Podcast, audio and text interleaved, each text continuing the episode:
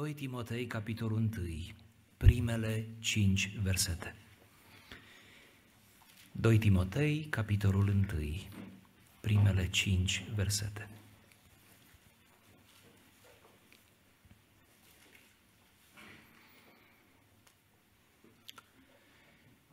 Pavel, apostol al lui Hristos Iisus, prin voia lui Dumnezeu, după făgăduința vieții care este în Hristos Iisus, către Timotei, copilul meu preiubit. Har, îndurare și pace de la Dumnezeu Tatăl și de la Hristos Iisus, Domnul nostru. Mulțumesc lui Dumnezeu, căruia îi slujesc cu un cuget curat din moși strămoși, că neîntrerupt te pomenesc în rugăciunile mele zi și noapte. Căci mi-aduc aminte de lacrimile tale și doresc să te văd ca să mă umplu de bucurie. Îmi aduc aminte de credința ta neprefăcută, care s-a sălășluit întâi în bunica ta Lois și în mama ta Eunice, și sunt încredințat că și în tine. Amin. Ședeți.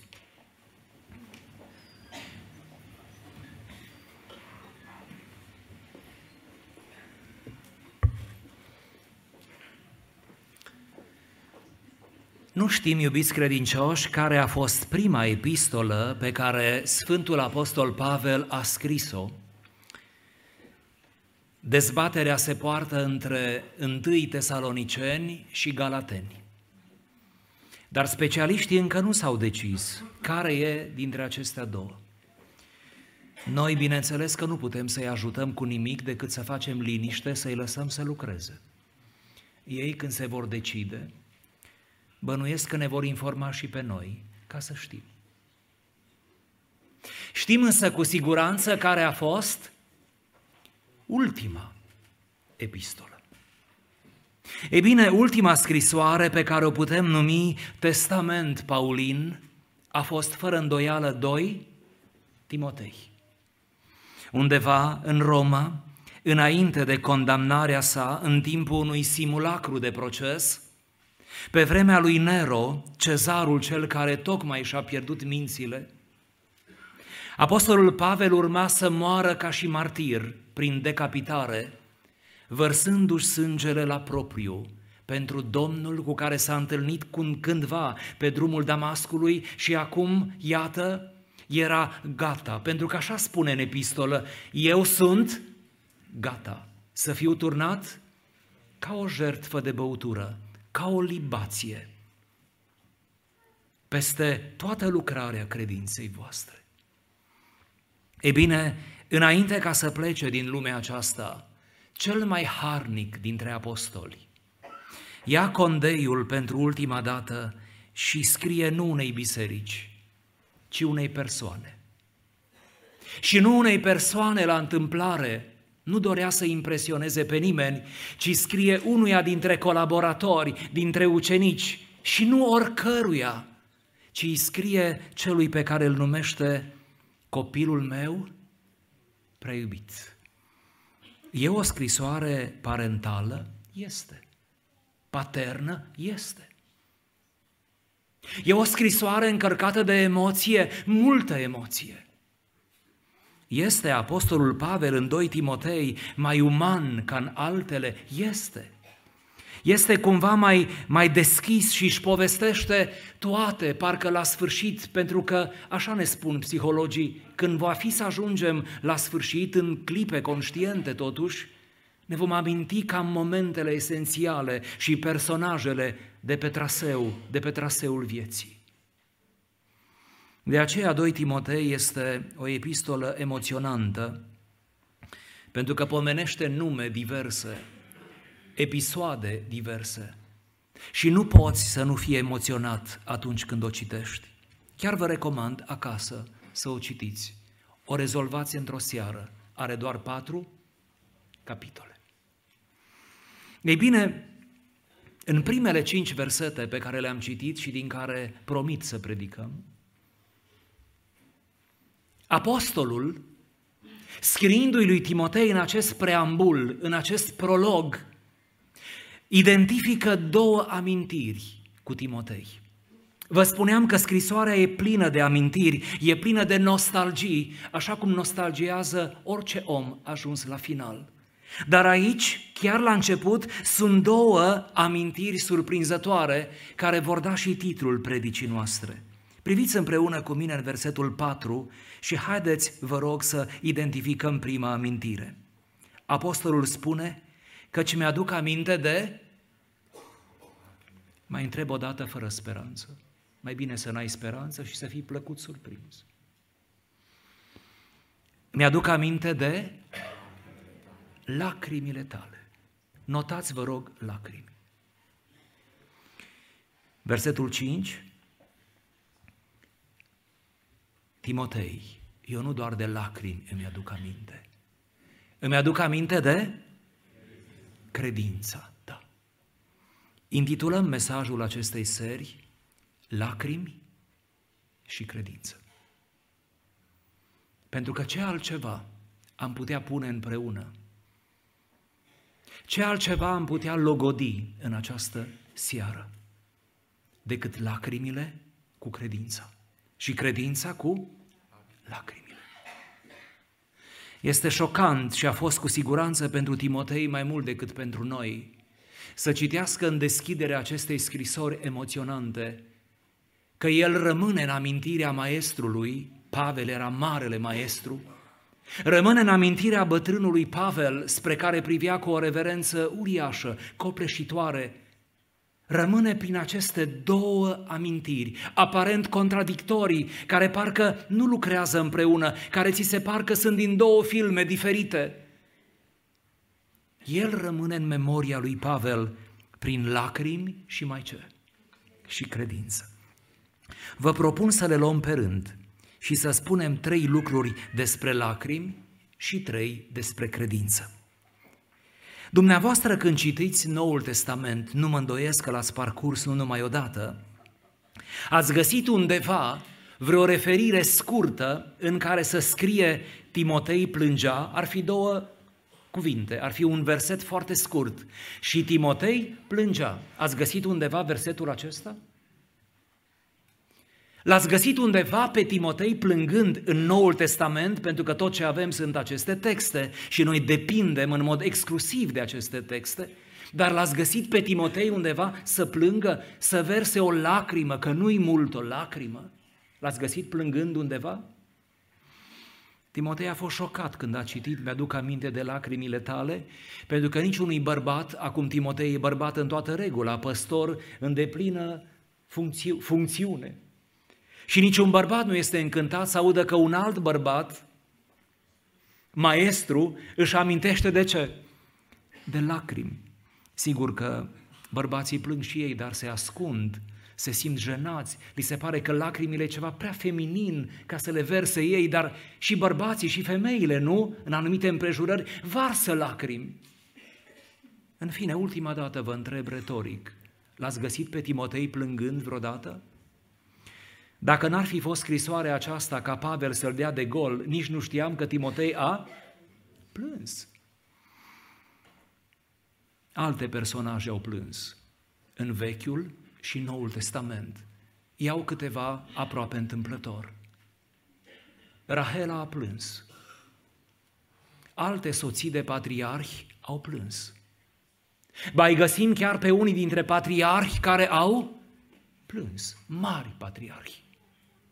Apoi ne mutăm și vedem uneori prinți care plâng, vedem regi care plâng, vedem profeți care plâng, unul dintre profeți chiar a plâns mai mult decât toți ceilalți și a ajuns să spună, potrivit chiar unui verset din profeția lui, o, de mi-ar fi capul plin de apă. De ce? Ca să plâng pe fiica Ierusalimului. E vorba de profetul Ieremia. El mai este supranumit profetul lacrimilor. Atâta plânge Ieremia, mai mult ca toți ceilalți, și îi se pare că a plâns puțin, pentru că cine plânge mult îi se pare că n-a plâns destul.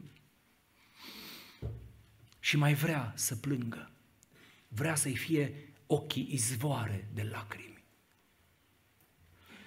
Găsim de asemenea psalmiști care plâng, pe David care plânge. Găsim alți psalmiști care fac referire la momente înlăcrimate, la momente de agonie, de travaliu emoțional, care vorbesc despre încercări în care au vărsat lacrimi, în care inima lor a fost cutremurată în fața unei realități, a unui necaz, a unei situații. Și plâng profeții, plâng înțelepții, plâng psalmiștii, plânge tot Vechiul Testament, plâng mari personalități, varsă lacrimi. Ne mutăm în Noul Testament și găsim mai mulți din nou care plâng. Găsim bărbați și femei care plâng, găsim bunăoară pe o anume Marta și pe sora ei, Maria, care l-au întâmpinat într-o împrejurare pe Domnul cu ochii cum? În lacrimi. Vezi zice, da, femeile, normal.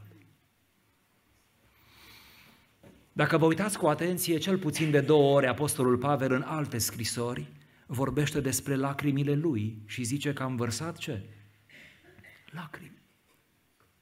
Deci și maestrul plânge. Și plâng așadar nu doar femeile în Noul Testament, ci plâng și bărbații, ba chiar bărbații exemplari, precum a fost Apostolul Pavel, un om spre care privim cu atâta admirație, nu? Prin scrisorile lui, după secole de creștinism. Am lăsat la urmă în mod intenționat, apoteotic, să vă spun că într-o împrejurare cu adevărat tristă, încărcată emoțional, în drum spre un cimitir, mai degrabă spre un mormânt, unde zăcea cineva care murise de 4 zile. Iisus plângea. Plâng toți până la el și parcă alăturându-se tuturor care plâng, Fiul lui Dumnezeu plângea. N-a fost singura dată. Știți că atunci când s-a apropiat de Ierusalim, potrivit uneia dintre evanghelii, s-a oprit, a privit Ierusalimul, a profețit asupra lui, dar profeția a fost amestecată cu ce? Cu lacrimi. Pentru că Iisus plânge pentru suferința umană la mormântul lui Lazar, dar mai plânge și pentru împietrirea umană, pentru inimi de piatră, care rămân reci, rebele, care întorc spatele. Să ne fie în seara aceasta inimile de carne. Și în această seară, dacă am putea, să smulgem din ochii Domnului nu lacrimi, ci un zâmbet de Dumnezeu. Să ne ajute Dumnezeu. Plâng toți! Plâng toți! Numai cine nu plânge, textual vorbind, cine nu plânge? Timotei. Timotei nu plânge nicăieri. Dacă Pavel nu l-ar fi dat de gol, noi am fi crezut că Timotei este un fel de bărbat de fier, care niciodată n-a vărsat o lacrimă. Înaintea dumneavoastră, îngăduiți-mi să imaginez 3 împrejurări în care Timotei probabil a plâns. Ați auzit ce verb am folosit? Să, cum am zis, imaginez, pentru că nu scrie negru pe alb. În cel puțin 3 ipostaze, pe care am să vi le descriu, e probabil că Timotei a plâns și Pavel l-a văzut și a fost cum? Impresionat. Probabil că Timotei a plâns din cauza unei suferințe emoționale. Suferința emoțională este aceea că nu te doare corpul, nu picioarele, nu mâinile, nu capul, ci te doare, dar te doare cumplit nu pe din afară, ci pe unde? Pe dinăuntru. Când treci printr-o ofensă, printr-o nedreptate, când treci printr-o convulsie interioară, când treci printr-o mare clătinare, nu, emoțională, multe pot să producă suferință adâncă, nevăzută, dar uneori mai puternică decât o suferință de care? Fizică. Ei bine, Timotei probabil a trecut printr-o suferință emoțională, pentru că potrivit Faptele Apostolilor, capitolul 16, nu vom citi, doar vă povestesc, atunci când Pavel îl recrutează pe acest tânăr, zice că a ajuns în Listra și în Iconia, acolo a găsit pe un ucenic numit Timotei, care era fiul unei iudeice credincioase și a unui tată de care? Grec. Ați meditat vreodată la această familie mixtă? Ea evreică și el grec? Acum când medităm în această seară preț de câteva minute, sigur că vă puteți gândi, ba chiar mă puteți întreba în gând, cum s-au căsătorit ăștia doi? Câtă vreme evreii, chiar dacă s-au lăsat de toată legea lui Moise, țineau și atunci, ca și acum, măcar o rânduială, anume că a noastre fete se mărită doar cu evrei și a nostru băiat doar cu evreice. Cum e posibil ca mama lui Timotei să se fi căsătorit cu un grec? Deși nu scrie nicăieri, e corect să deducem că undeva în adolescență, pe vremea aceea foarte timpuriu se căsătoreau fetele, undeva în adolescență grecul acesta, probabil mai matur decât ea, mai versat, nu? I-a furat inima fetei și apoi a furat-o pe ea. Probabil că a fugit de acasă mama lui Timotei când era foarte tânără și a fost un fel de răpirea din Serai. Și în orice caz, nu cu voia părinților ei, evrei, s-a căsătorit ea, sub nicio formă, oricât de bun băiat ar fi fost grecul acesta. Ca să aibă loc o asemenea căsătorie, ea trebuia să plece, să se rupă de familie. Și tratamentul pe care o familie de evrei îl aplica unei fete care făcea gestul acesta era să o renege pe viață. Îmi vine să zic pe viață și pe moarte, dar lăsăm doar pe viață. Știți ce însemna să renege? Și evreii sunt capabili de asta și acum, în vremurile noastre, cei care țin regulile. Însemna că atunci când se întâlnește cu ea, întâmplător pe stradă, nu să o ocolească, ci pur și simplu dacă ea ar veni spre tata, spre mama, întâlnindu-se după eveniment, și ar veni spre familia ei, să salute, să nu, totuși e familia ei. Pur și simplu mama sau tata sau oricare din familie treceau pe lângă ea, nu o coleau, treceau pe lângă ea ca și cum nu, oare ce vreau să zic? Nu există, nu n-ar fi cunoscut-o, nu există, nu e nimic acolo. Pedeapsa supremă pe care o primea o asemenea fată era că niciodată nu va mai primi, nu cuvinte, atenția vizuală din partea familiei ei. Niciodată. Dar ce se întâmplă astăzi, frate Ghiță? Și dacă dă telefon, îi se închide telefonul. Și dacă apucă să spună câteva cuvinte, nu îi se răspunde. Nu îi se răspunde. Se pune telefonul în furcă sau în ce se mai pune telefonul și gata. Era exclusă din sinagogă, cum vă puteți imagina. Ea nu mai putea intra în sinagogă. Ori asta e o durere. Este ca și cum cineva ți-ar interzice, creștin fiind, să vii în biserică. Ar fi o durere. Mama lui Timotei a trecut fără îndoială prin toate aceste suplicii. De aceea obișnuiesc eu să spun uneori, sper că grecul a fost bun cu ea. Sper. Sper că a fost om cum se cade. Sper că a știut bine ce a făcut fata asta pentru el. Sper că a tratat-o bine. Însă, chiar și așa, dacă au stat lucrurile, a venit pe lume un băiețel pe nume Timotei. Iar grecul a rămas grec și ea a rămas iudeică, renegată de familie și de sinagogă, dar într-o împrejurare despre care nu cunoaștem detalii. Ea a auzit Evanghelia și probabil l-a auzit pe Pavel sau pe cineva din anturajul lui Pavel care vorbea Evanghelia pe care o ducea Pavel, iar Evanghelia lui Pavel era diferită până și de a lui Petru și de a lui Iacov, care încă nu s-au decis cum facem cu Evanghelia. Pavel s-a decis primul, el spunea, nu trebuie să te faci evreu, ca apoi să te poți face ce? Creștin. Poți să te faci direct creștin. Dar eu sunt scoasă din ale mele, de la evrei. Nu-i nicio problemă. Tu dacă îl primești pe Hristos, ai porțile larg deschise și devii copil, fiică de Dumnezeu. Și în familia lor mixtă se prea poate ca ea să fi fost tot mai devotată bisericii și lui Hristos, iar el să fie fost rămas tot un fel de politeist, închinător la mai mulți zei, pentru că ne dăm seama probabil de opoziția tatălui, câtă vreme la 8 zile după naștere orice băiat trebuia să fie tăiat în prejur, iar la evrei religia se transmite după mamă, nu după tată, Iar băiatul acesta n-a fost tăiat împrejur. Citim în Fapte, n-a fost. Înseamnă că s-a opus cine? Tata. E posibil ca la prima întâlnire dintre Timotei și Pavel, Timotei să-i fi povestit de atmosfera încărcată din familia lui, de dispute religioase și nu numai, dintre tata și mama. Cine n-a crescut într-o familie mixtă nu poate să știe cum e. Cine a crescut știe ce spun eu aici. Cei care n-ați crescut, vă rugăm să ne credeți pe noi care am crescut. Și eu sunt în această categorie, în care unul merge într-o parte și unul merge în altă parte. Și părțile acelea nu seamănă între ele aproape deloc. Ba chiar se radicalizează și unul și celălalt.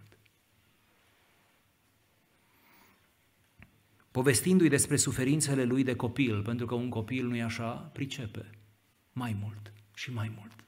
E posibil ca să fi vărsat Timotei ce? Lacrimi. Și Pavel a fost, că doar nu ești de fier, nu ești de piatră, a fost cum? Impresionat, sensibilizat. O a doua ipostază în care Timotei va fi plâns, probabil a fost generată de o suferință fizică, corporală. Vă aduc aminte, așa cum deja anticipam, că apostolul Pavel, după ce a decis să-l ia cu el, să și-l facă ucenic și colaborator, zice că a aflat că n-a trecut prin circumcizie, nu este tăiat împrejur, adică nu s-a îndeplinit. El e evreu, dar nu e dacă. Și ca să poată avea cu el acces inclusiv printre evrei, l-a luat băiat mare de acum, băiat mare, și l-a dus să facă o mică operație în condițiile în care anestezia pe atunci nu era ce este astăzi. Sper că putem crede asta.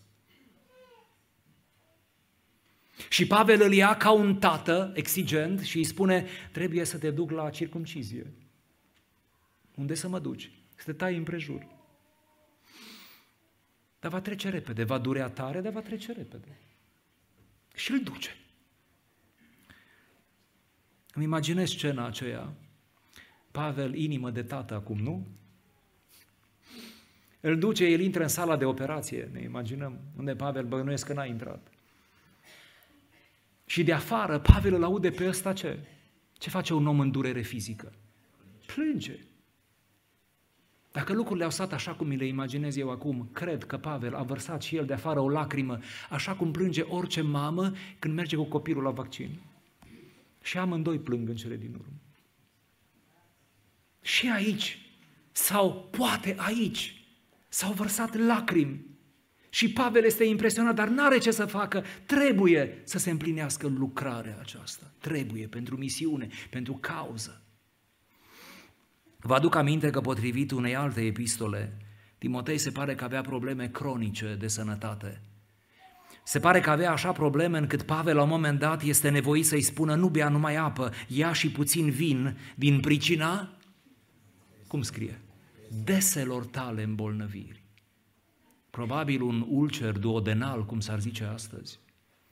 Probabil o problemă abdominală, probabil ceva de genul acesta care îi provoca niște crize teribile, durerile acelea, cum le numesc medicii, sau poate noi le numim popular, durere în bară, durerea aceea care te frânge, te taie în două de durere. De te îndoi, te apleci, te tăvălești la pământ, te lipești de tot ce e rece. Un pic să atenuezi din durere. E posibil ca Timotei să fi trecut prin asemenea crize când era lumea mai dragă, când Pavel zicea, vezi că urmezi tu la predică. Și poate în public. În public avea un acces de durere și vărsa ce?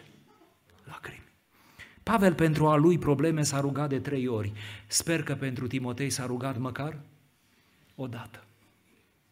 Și Timotei nu se vindecă. Nici Pavel nu se vindecă, nici Timotei.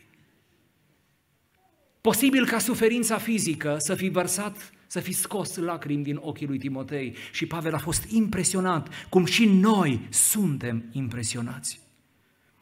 Dar mai mult, mai adaug un element. Poate că Timotei a plâns din cauza unei suferințe spirituale. Poate că atunci când s-a spovedit la Pavel pentru prima dată, când s-au întâlnit ei și când a făcut o mărturisire completă a trecutului lui, chiar dacă a fost băiat cu minte și de mic probabil dus la biserică, botezat de acum și după toate orânduierile, lăudat de toți frații din Listra și din Iconia, cu siguranță, precum copiii noștri crescuți în biserică, și ei au de ce se pocăi, au ce mărturisi. Și Timotei probabil că a trecut și el tocmai prin această spovedanie, prin acest moment în care și-a mărturisit păcatele lui despre care poate nici mama lui nu știa. Și dacă a fost așa, atunci Timotei a vărsat lacrimi de care? Cum se numesc acestea? Lacrimi de pocăință, de căință. Și Pavel a fost probabil impresionat să vadă lacrimi de căință. Nu știm, dragii mei, care din aceste trei variante a fost, sau poate altele.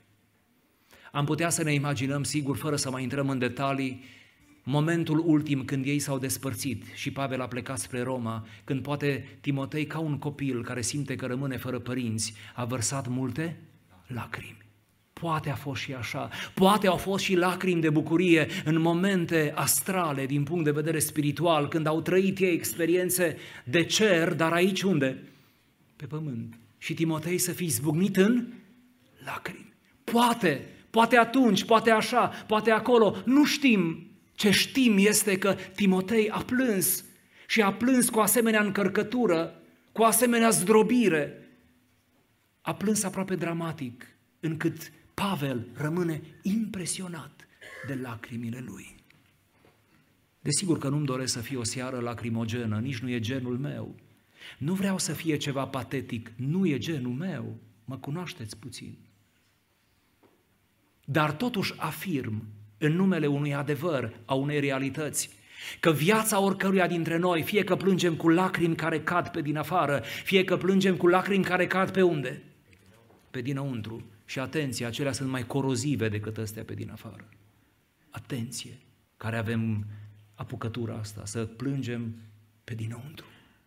Indiferent unde ne vărsăm lacrimile, dragii mei, indiferent unde le vărsăm, viața este presărată de lacrimi, omul este predestinat la suferință sau destinat suferinței. Suferința este o constantă a vieții și fie că ne întoarcem la Dumnezeu sau nu ne întoarcem, fie că trăim moral sau imoral, fie că ne căsătorim sau nu ne căsătorim, trăim pur și simplu.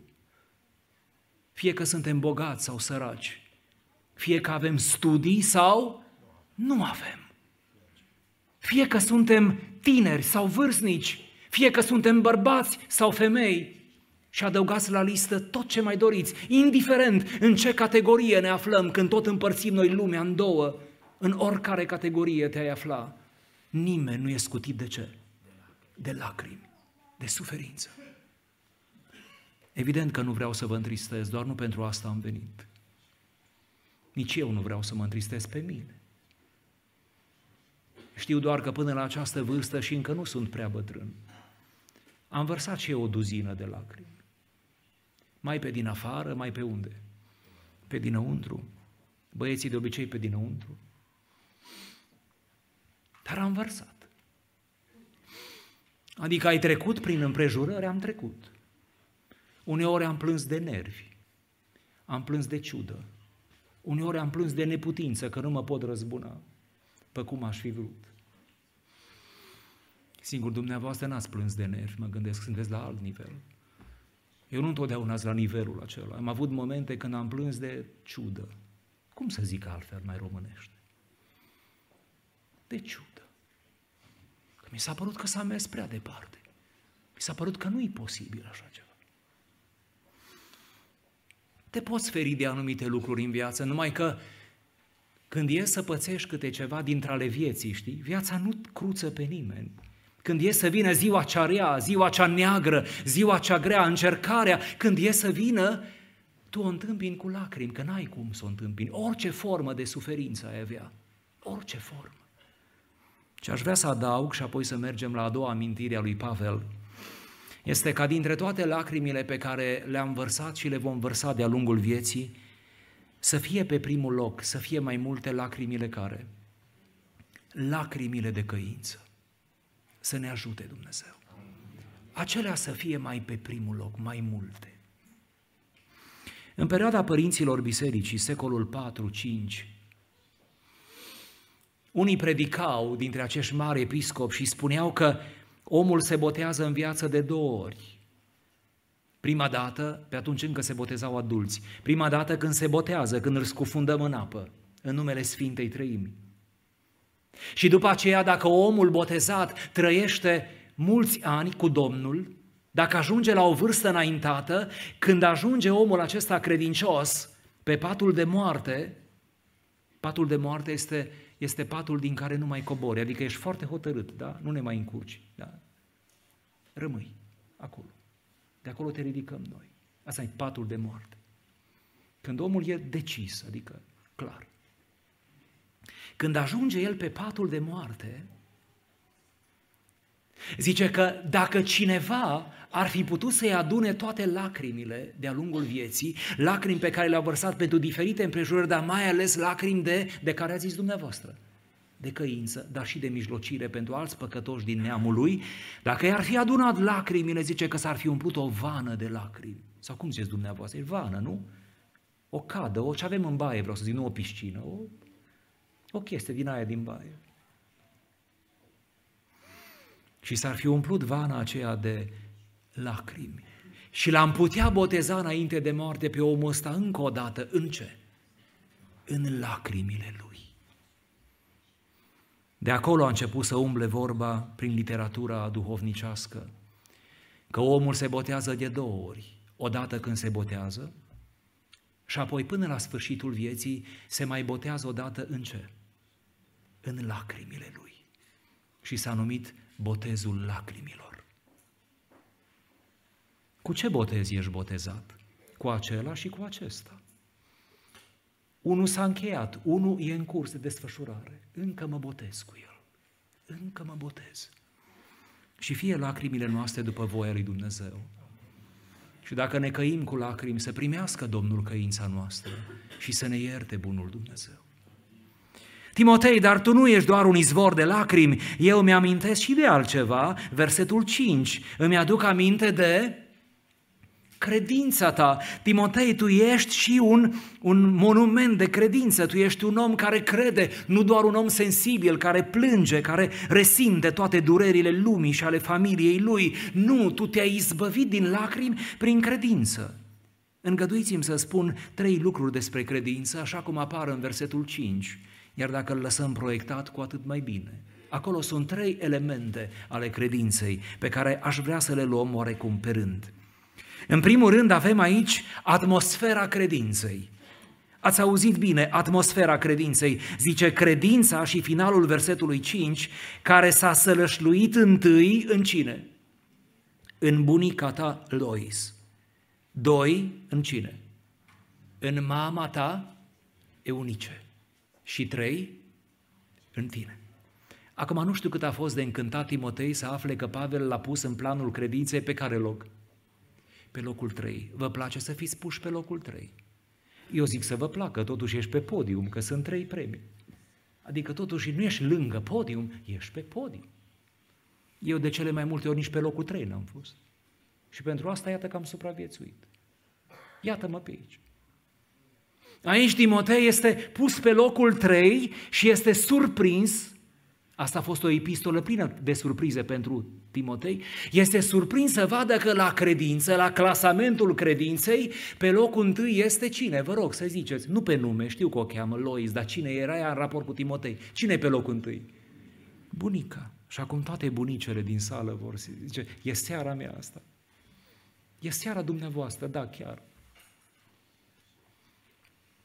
Când se uită Pavel la Timotei, întâi să-l vadă pe el, o vede pe bunica. Puteți să-l puneți, vă rog, și pe bunicul?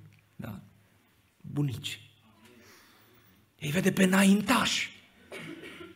Timotei rămâne șocat să-și dea seama că Pavel o ține minte pe bunica pe care sigur o întâlnise în misiune și ține minte cum o cheamă pe bunica într-o lume a bărbaților. Câte nume de femei găsiți în Noul Testament, dar în Vechiul? Foarte puține, asta vreau să zic. Ele nici nu aveau nume, nici nu erau trecute cu numele. Femeile erau o lume a bărbaților, o lume patriarhală, cum niciunei doamne din sală nu i-ar fi plăcut să trăiască pe atunci.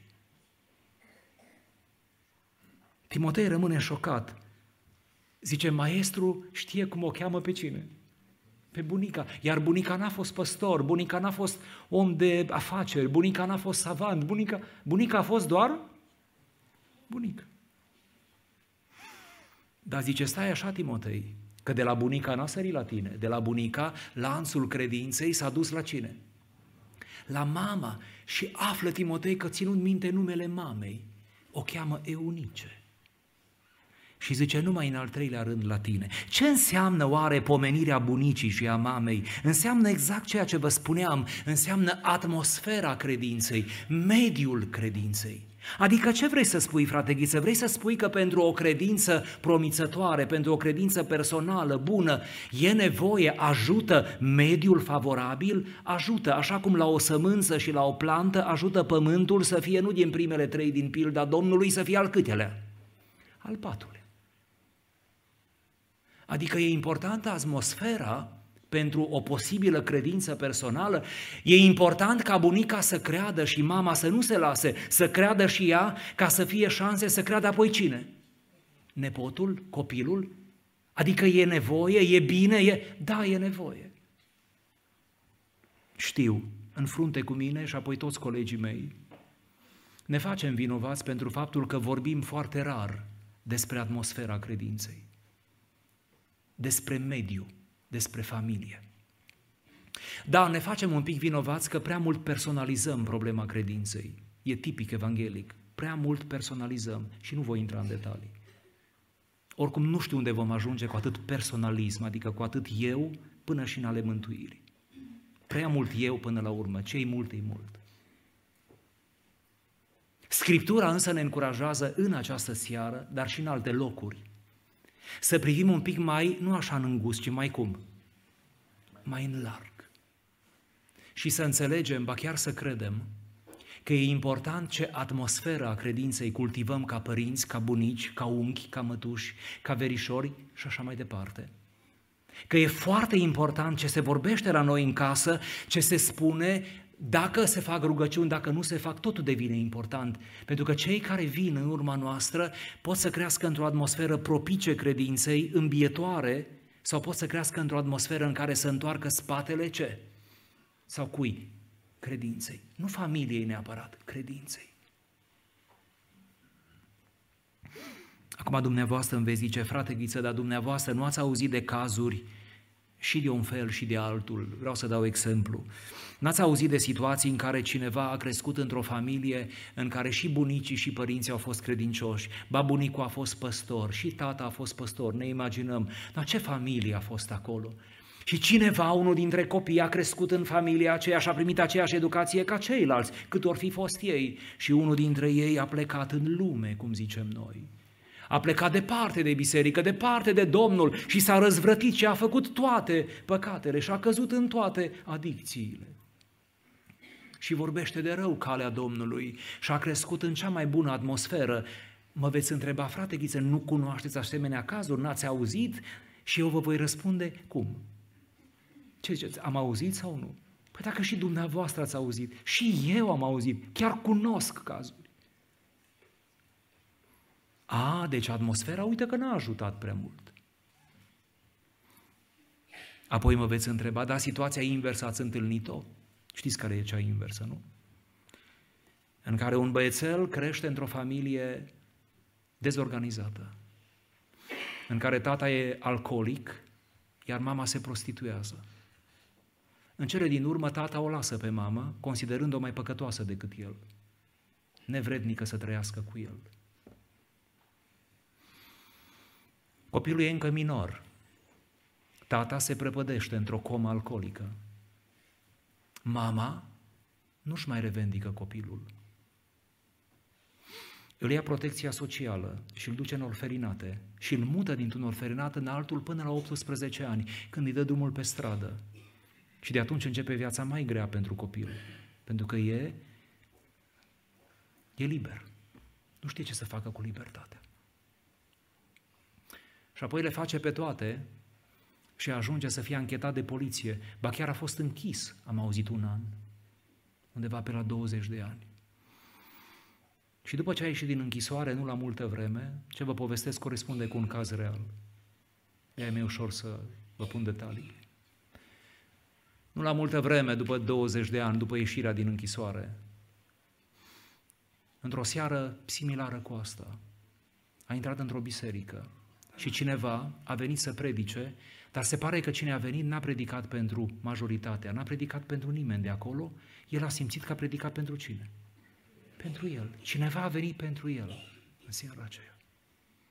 Dar lăsați-l pe predicator, el a fost doar o unealtă. De fapt, Hristos a venit pentru el. Și l-a primit pe Domnul. Și s-a înscris la cateheză și a făcut botez. Și nu la multă vreme s-a dus la teologie. Și a terminat cu bine. Și acum este slujitor. Frate, n-ați auzit de asemenea cazuri? Ba da, ba da. Vedeți? Asta cu atmosfera. Vedeți ce atmosferă a avut el? De unde a ieșit el? Cine-i dădea lui vreo șansă? Nimeni. Îngăduiți-mi să adaug ca lucrurile să fie clare, măcar pentru o seară. Și prima situație și a doua, acestea sunt doar excepții. Regula nu e asta. Regula este că ce seamănă omul, aceea va secera. Regula este că dacă îți faci datoria fiecare generație și rămâi în credință și promovezi credința, șansele ca cei care vin după tine să fie în credință sunt întotdeauna mai mari, cresc exponențial decât să scadă. Evident că Timotei nu s-a mântuit prin credința bunicii și a mamei, ci prin credința cui? A lui. Aici vorbim doar de atmosferă, de mediu. Să ne ajute Dumnezeu în casele noastre să promovăm un mediu al credinței, pentru ca linia credinței să nu se întrerupă, pentru ca lanțul acesta să nu aibă verigă slabă, ci să continue din generație în generație spre slava lui Dumnezeu și mântuirea sufletelor noastre. În al doilea rând, pe lângă atmosfera credinței, priviți vă rog spre calitatea credinței. Calitatea credinței. Apostolul Pavel spune: îmi aduc aminte de credința ta, cum o numește? Neprefăcută. Acolo avem un cuvânt grecesc care îi zice anipokritos. Nu facem paradă de cuvinte grecești, pe asta vi l-am spus, pentru că seamănă cu un cuvânt românesc. Noi avem cuvântul ipocrit, ipocrizie. Și credința neprefăcută înseamnă credință neipocrită, adică o credință sinceră, curată, de la un capăt la altul, fără ascunzișuri, fără determinisme, fără târguieli cu Dumnezeu. O credință nu atât de mult ca unui om mare, ci mai degrabă o credință ca unui copil. Mântuitorul zicea într-o împrejurare: dacă nu vă veți face ca un copil, cu niciun chip nu veți moșteni împărăția. Când ne naștem copii e simplu, e mai greu să ne facem copii. Ne naștem copii și toată viața ne luptăm să ne facem copii. Să ne ajute Dumnezeu să reușim. Să fim copii la răutate, să fim copii la, nu? Credincioșie, la credință, la credință. Un copil, asta e o credință de copil, nu? Un copil în mintea lui deocamdată, fără mult discernământ, fără multe elemente, nu în minte, dar el știe un lucru, că dacă ăsta e tata și ea e mama, el se încrede, pentru că asta e credința, să te încrezi, nu? Se încrede cu toată inima. Care dintre tații din sală n-a trecut prin experiența pe care eu vă descriu acum? Care n-am trecut? Cred că toți. Când ești cu copilul undeva, mai ales cu băiețelul, când ieșai, sau cu băieței, nu? Când erau mici, când îi puteai lua în brațe și când ieșeam în natură și se urca undeva și îi spunea: tati, ce să faci? Ce să fac eu? Tati, ce să fac? Prinde-mă! Și se arunca de acolo. Nici o clipă, niciodată băiatul meu, când era mic, evident, când era copil, nu și-a pus problema că tati nu-l poate, ce? prinde. Nu și-a pus problema. Pentru că tatii pentru el era cel mai puternic bărbat din lume. Știu că i-am atras atenția, nu ca să-i stric bucuria, dar i-am spus, întotdeauna nu te arunci până când tatii se uită la tine, că nu cumva să nu fiu atent, că nu trebuie decât o secundă să nu-l poți prinde. Totdeauna tatii se uită și apoi te arunci. Nu te grăbi, chiar dacă e tatii. Acum, de exemplu, ne imaginăm, asta nu mai este posibil, ne imaginăm că merg cu cineva mai puternic decât mine fizic, care m-ar putea prinde. Dar eu sunt adult de acum și un uriaș de om cu care mă duc eu în plimbare ar putea să mă prindă. Ce ziceți? M-aș urca undeva, nu chiar așa sus, dar m-aș urca undeva și i-aș zice, fiind prietenul meu, nu? I-aș zice, fii atent, prinde-mă. Iar dacă el mi-ar zice, aruncă-te că te prind, ce ziceți, m-aș arunca? Ce ziceți? Vă rog, m-aș arunca? Să nu ziceți că da, cum să mă arunc? Normal că nu mă arunc. Pentru că îmi pun o grămadă de ipoteze. Pentru că da, el e mai mare decât mine, e mai... Dacă nu-i atent, dacă mă scapă, dacă... O grămadă de dacă. Și îi spun, nu mă arunc. Poate mă scap, poate ajung la urgență. O să scrie pe Facebook ce am făcut noi, ce ispravă am făcut noi, oameni în toată firea. După ce am mers la evangelizare, am făcut o chestie din aia. Stai cu minte, nu mă arunc. Am făcut o paranteză prea largă. Sper însă că ne-a ajutat la ceva. Calitatea credinței este aceea de a fi anipocritos, de a fi fără ascunzișuri, fără plan B, a fi o credință pură. Credința nu se măsoară în termeni cantitativi, în mare și mică, chiar dacă apar undeva acești termeni în Scriptură, dar nu în termeni cantitativi. Domnul a spus, dacă veți avea credință cât un grăunte de muștar, veți zice muntelui acestuia, mută-te. Ce diferență între un grăunte și un munte? Da? Nu o credință cât un munte, să ziceți grăuntelui, aia înțelegem, ci invers. Bine ziceau apostolii într-o împrejurare, Doamne, mărește-ne ce? Credința. Petru, eu m-am rugat pentru credința ta, pentru că diavolul a cerut să vă cearnă, pentru credința ta m-am rugat, pentru că într-adevăr, în calitatea credinței stă măreția ei, în calitate, nu în cantitate. Noi nu avem, când avem cea mai mare credință, nu avem o credință mare, avem o credință pe măsura omului, cât poate omul să creadă. Credința noastră e mică, mereu mică, dar ne credem într-un Dumnezeu mare. Bine spunea cineva, zice că noi nu ne ducem la Domnul cu o problemă, să-i zicem, Doamne, am o problemă. Și spunem, zice că ne ducem la problemă și îi zicem, problemă, eu am un Dumnezeu. Vezi, altă perspectivă. Atâta îți spun, eu am un Dumnezeu. Și Dumnezeul meu e mare. O credință din aceasta autentică, neipocrită, aproape nu mai ține cont de elemente confesionale în care noi adesea ne împiedicăm, în orice confesiune am fi. Când ajungi la această credință, la această trăire, la acest raport cu Dumnezeu, la această încredere în Dumnezeu, când se deschid cumva aceste căi nevăzute, mediate de credință, elementul confesional devine un amănunt, important, dar mereu un amănunt, mereu secundar, pentru că ce este esențial e relația ta în planul credinței cu Dumnezeu. Mi-aș dori, dragii mei, ca o asemenea credință să avem fiecare. O credință care să fie mântuitoare, să ne liniștească inimile, o credință care să nu hrănească nădejdi înșelătoare, care să nu ne facă să ne agățăm de lucruri omenești, ci dimpotrivă, o credință care să ne apropie de Dumnezeu, să ne dea o liniște, o siguranță, o stabilitate, să ne ajute Domnul. În al treilea rând, pe lângă atmosfera credinței și calitatea ei, adăugați, vă rog, asumarea credinței. Asumarea. Priviți ultima dată împreună cu mine la versetul 5, cum se încheie el. Și sunt încredințat, zice Pavel, că și în tine. Acolo pentru a fi încredințat este un verb grecesc care se traduce prin a fi convins, a nu avea dubii. a fi convins că lucrurile stau așa.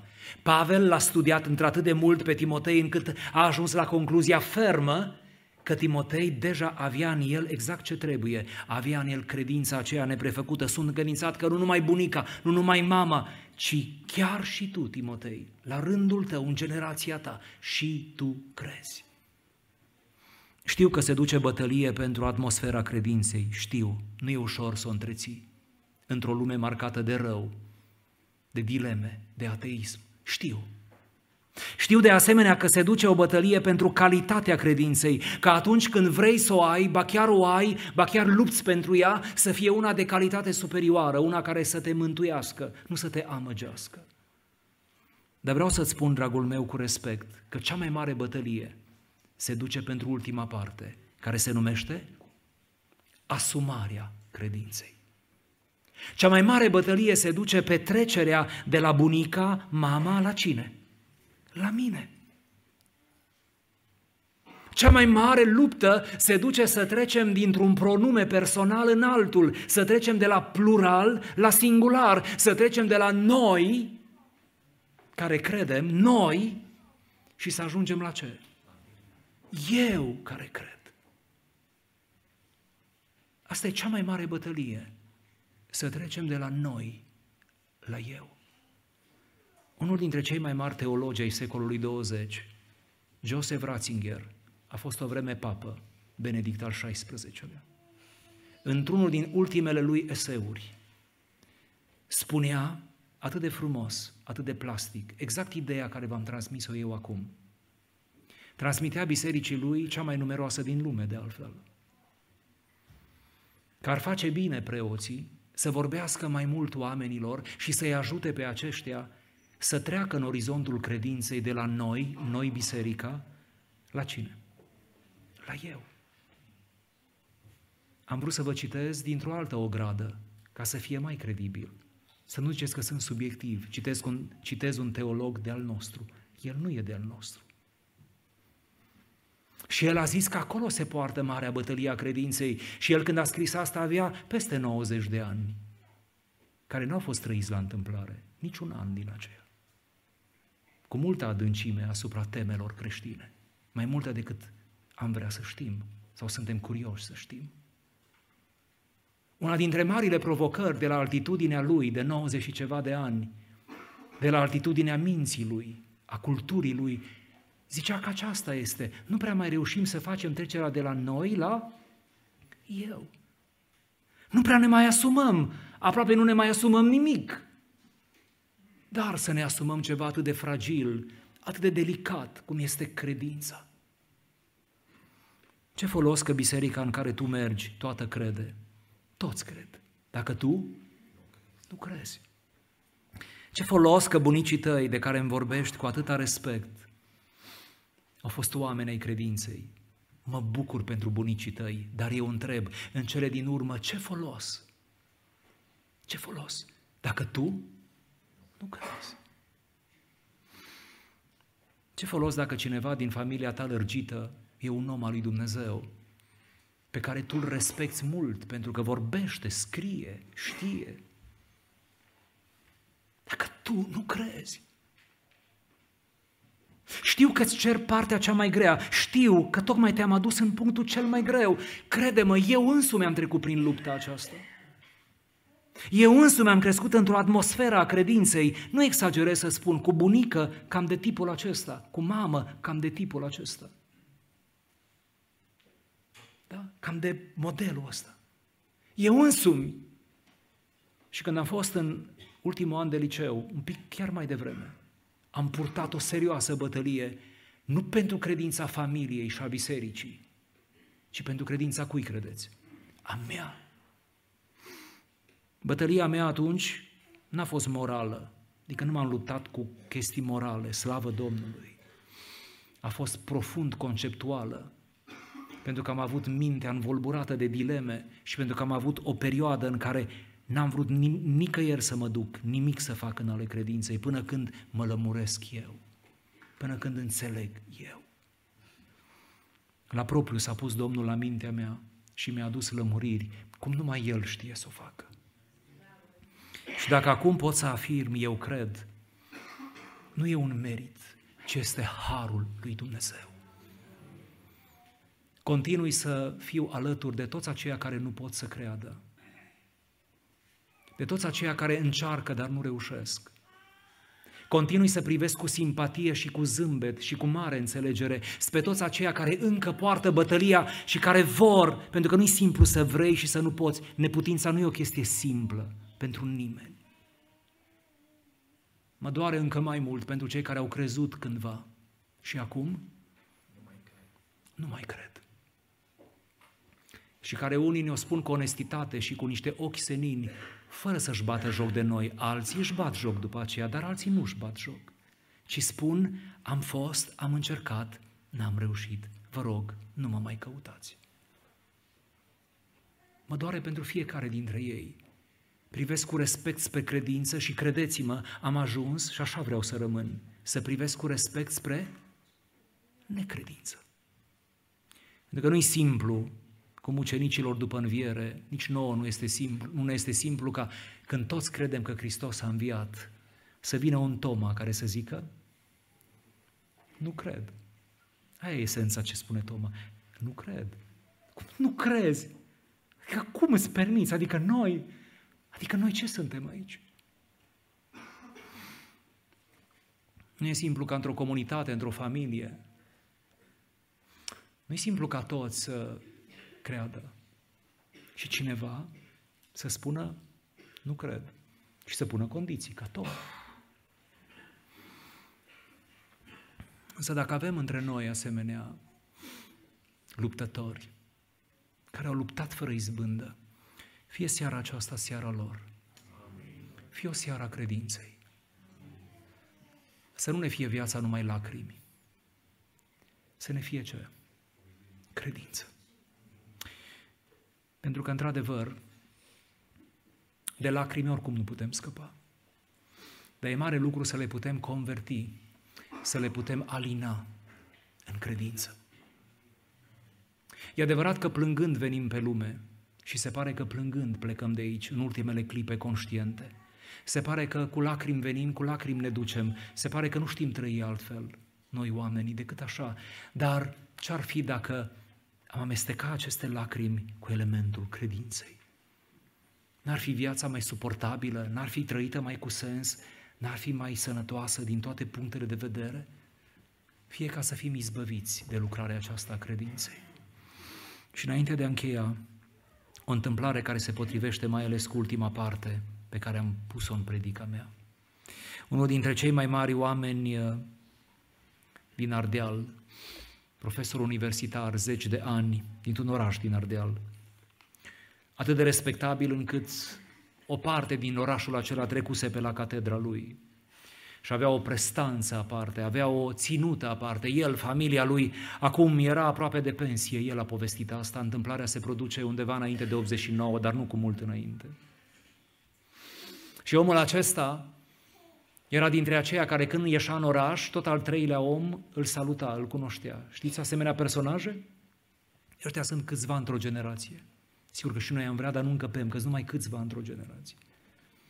Tot al doilea, al treia om îl salută, da? Pentru că i-a fost profesor sau... El nici nu mai știe cât îl salută. Un asemenea om, în fiecare duminică, mergea la biserică. La biserica lui, dar mergea la biserică cu frică de Dumnezeu și cu regularitate.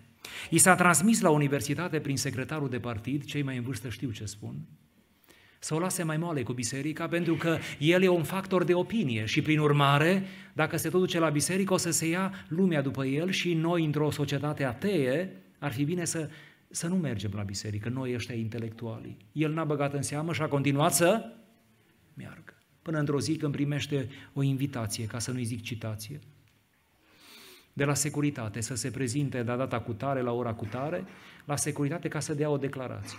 Se îmbracă frumos, întotdeauna se îmbrăca frumos. Și merge la interviu. Acolo îl întâmpină un ofițer de securitate tânăr care putea să-i fie băiat. Ofițerul este un pic făstăcit în fața unei asemenea personalități, așa cum trebuie să fie. și îi zice frecându-și mâinile, domn profesor, vă rugăm să ne iertați că v-am deranjat. El zice, nu m-ați deranjat. Domnule profesor, n-am să vă rețin mult, puteți să mă rețineți, mi-am luat o zi liberă. Dar el nu era ironic. Domnule profesor, poftiți vă rog în birou, poftește. S-a așezat pe scaun și în continuare fâstăcit, parcă neștiind de unde să înceapă, ofițerul de securitate începe prin a-l lăuda și îi spune, sunteți un om mare, un profesor erudit, o enciclopedie, tot orașul vă respectă. Zice, când a început să mă laude, am crezut că m-a chemat să-mi dea un premiu. Nu că nu l-ar fi meritat.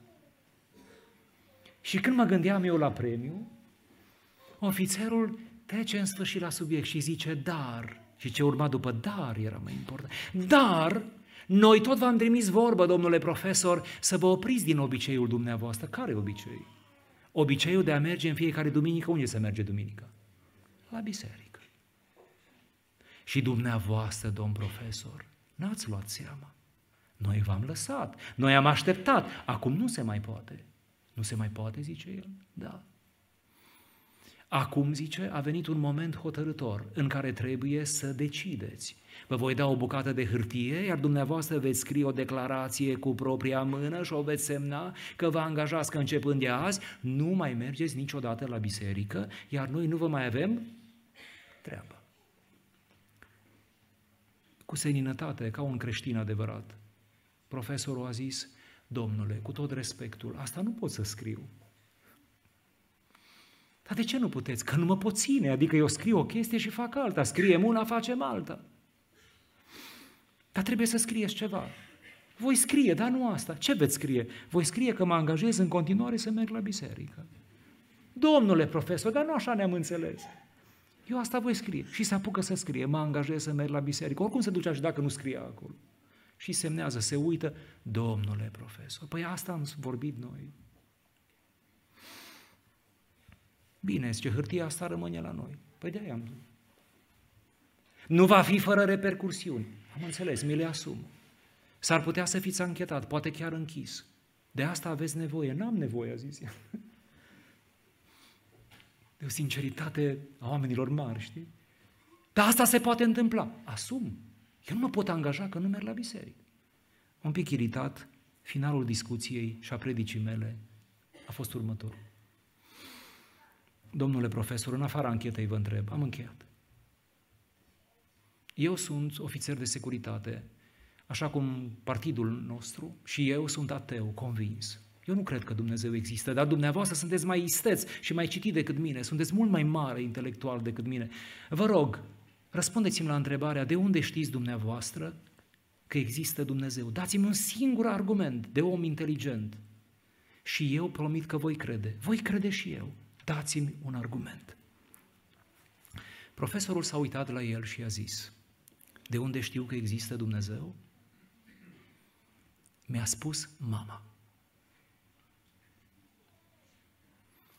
Iar mama nu m-a mințit niciodată. Mama mea a fost o țărancă fără școală. Dar de când eram mic, printre învățămintele care mi le-a dat, crescându-mă cu greu, mi-a zis, băiete, și dacă vei ajunge un om mare la oraș, oricât de mare vei ajunge, tu să nu uiți niciodată că deasupra ta, când eu n-am să mai fiu, e unul mai mare ca tine și el se numește Dumnezeu. Și să nu uiți că atunci când vine ziua de duminică, oriunde ai fi, te duci la biserică. De unde știu, domnule ofițer? De unde știu că există? Mi-a spus mama. Eu am văzut cum a trăit mama, cum s-a rugat mama. Prin urmare, mama nu s-a înșelat. De acolo știu. Admitem că a fost un răspuns surprinzător, profund și neașteptat. Admitem că nu ne-am fi gândit ca o țărancă de undeva din Ardeal, anonimă, care a trăit anonim, a murit anonim, care a fost mare prin fiul ei, dar cine mai ține minte pe ea? Admitem că o mamă fără carte, dar plină de credință în Dumnezeu, care nutrea și lega și cultiva o relație zilnică cu Dumnezeu, admitem că o asemenea mamă a făcut posibil ca lanțul credinței să nu se întrerupă, ci să meargă mai departe la fiul ei. care, nota bene, dacă n-ar fi venit Revoluția, aproape sigur ar fi fost închis, pentru că asta ar fi urmat. El spunea, m-a salvat Revoluția de la închisoare. Dar și dacă m-aș fi dus, sper că aș fi făcut-o cu demnitate. Pentru că eu nu cred în povești, eu cred într-o realitate nevăzută, dar mereu prezentă, realitatea lui Dumnezeu, a unei instanțe superioare. Să avem lacrimi, dar să avem mai ales ce? Credință. Amin.